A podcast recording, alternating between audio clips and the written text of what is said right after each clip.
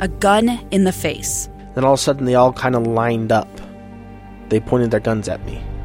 And this is the point where I thought, I'm going to die today. Started two years of horror for an American in Venezuela. They said, You need to give us your phone and get ready because you're coming with us. I'm Becky Bruce, and I spent a year researching and piecing together Josh and Tammy Holt's story about their ordeal in a notorious prison. That's when everything started to turn bad. We had another pound on the door. Boom, boom, boom. And there was the police once again. You can binge all of the episodes of Hope in Darkness on KSLPodcasts.com or wherever you get your podcasts.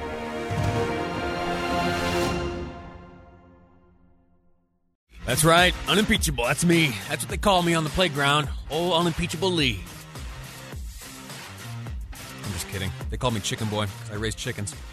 Uh, welcome back to the program. I am Lee Lonsberry. It's 121. Before we get too deep into uh, what's going on in the United States Senate, there is uh, breaking news I need to share with you now. Granite School District reports that Matheson Junior High, Granite Park Junior High, and Copper Hills Elementary have been placed on a shelter in place protocol by law enforcement as they execute a warrant in the area. Now, it's important to know there is no direct threat to students, and the protocol here is strictly precautionary to ensure student safety. So, again, uh, Granite School District reporting that Matheson Junior High, Granite Park Junior High, and Copper Hills Elementary are on a shelter in place protocol right now. Uh, that put in place by law enforcement. They're executing a warrant in the area, no threat to students. So we'll follow that certainly, and as uh, and if details uh, are revealed, we'll bring them to you here on KSL News Radio.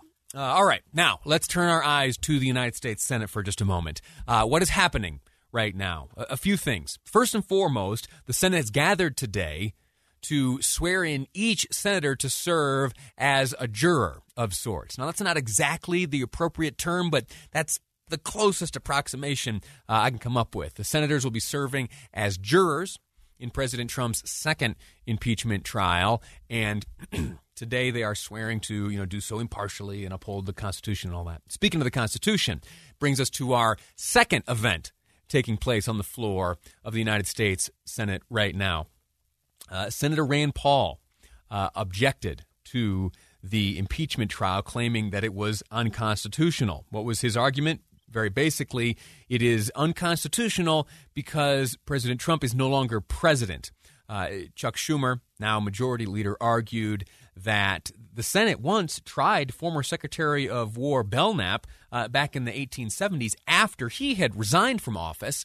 And so, well, a vote ensued uh, as to whether or not they would uphold uh, that argument by uh, by Rand Paul, and well, the majority of uh, senators uh, agreed that the trial, in fact, is constitutional, and that's the end of that. Uh, I'll look to I'll look to play for you the audio which came from Rand Paul as he presented his arguments against the constitutionality. It's a little more complex than simply saying that the president, well, is no longer president, so how do we try him? Uh, he, there was some nuance to it, and uh, when I have the opportunity, I'll share that with you. Now, the third the third item stemming from the United States Senate uh, is kind of an unfortunate one. uh, do, do, you remember Rob Portman? He's been uh, a member of the Senate now for what I think 10 years. Uh, before that, he served for a time in uh, various roles, uh, working with the executive branch, uh, working in the White House for a time. Uh, and before that, he served in the House of Representatives for some 12 years. So, all told, uh, he's been in Washington, D.C. for about 30 years, serving in both the House and the Senate, and for a time in between those two stretches, serving as an executive branch uh, appointee. All right? There's really no one with a more thorough view of uh, things, how they operate in Washington, D.C., than Rob Portman. And so, why do we even discuss Rob Portman today? Well, it turns out that he, via an announcement posted to uh, his website, uh, will no longer seek elected office. In fact, when his term expires currently, his current term in the Senate, when it expires in 2022, he will not be seeking reelection. That he will call it quits. And that will mean in the state of Ohio, there will be an open Senate seat. In 2022, uh, a new senator will represent that state of Ohio. Uh, Senator Romney, Utah Senator Romney, big fan of Rob Portman, and uh, was asked about uh, this decision, this announcement, uh, the retirement of Rob Portman. Here is what uh, Senator Romney had to say. Well, I think our party is is uh, going to be looking for new leaders as we go forward. Uh, the president, uh, President Trump, that is, will continue to have an influence on the party, but there will be new faces and uh, and new voices. Uh, I think we can expect that. But uh, as for Rob Portman, we're going to miss him a lot. Come on by, that's good. Come on by. I mean, he's an extraordinary guy with with in-depth experience, particularly related to the budget and other matters, trade and we'll miss him a lot. I'll miss him a lot personally, um, but, uh, but my guess is more time with Jane and his family is something he's been looking forward to. And uh, so, uh, surprised, uh, disappointed, but wish him very well. Senator Romney, in that same exchange with reporters there, was asked if he thought it would be harder now to recruit candidates of Portman's caliber in the future. I think uh, people who have a deep concern for the country will always be willing to step forward if they feel they're needed. And I happen to think that at times like this, we need as many people of sober judgment as we can find. Uh, so I think we'll find those individuals. That doesn't mean they'll all win, but enough will that'll make a difference.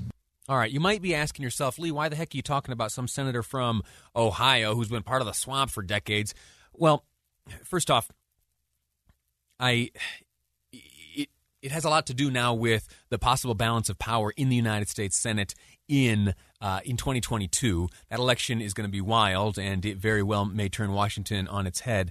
But then, in these final moments, let me point something out about uh, a line I encountered in the statement released by Senator Portman as he announced his decision to not seek reelection. I'll read it to you verbatim and uh, tell me if this part jumps out to you.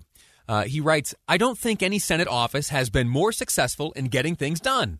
But honestly, it has gotten harder and harder to break through the partisan gridlock and make progress on substantive policy, and that has contributed to my decision. 57500, that's the Utah Community Credit Union text line. What do you think about that rationale? Let me read it to you one more time and I'll tell you what I think.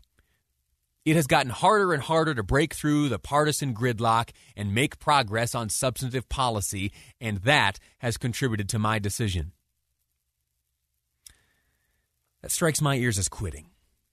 Now I know that uh, you know many folks retire after 30 years, and it's natural that after you know three decades of working a job, you look back and say, "I think I've given all I can give, and it's time for me to uh, have a little me time, go home to the family, turn the alarm clock off each morning." But you don't do so because it got hard.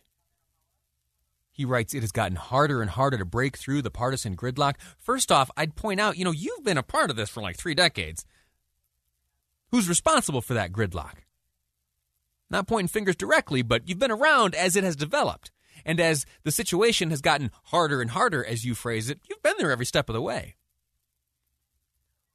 You don't quit when things get hard. You don't quit, you double down and you work harder and you look around and you say, uh, What can I do uh, to break through this gridlock? What can I do? What from my three decades of experience can I draw from to make it not so hard to get through this partisan gridlock? You don't quit.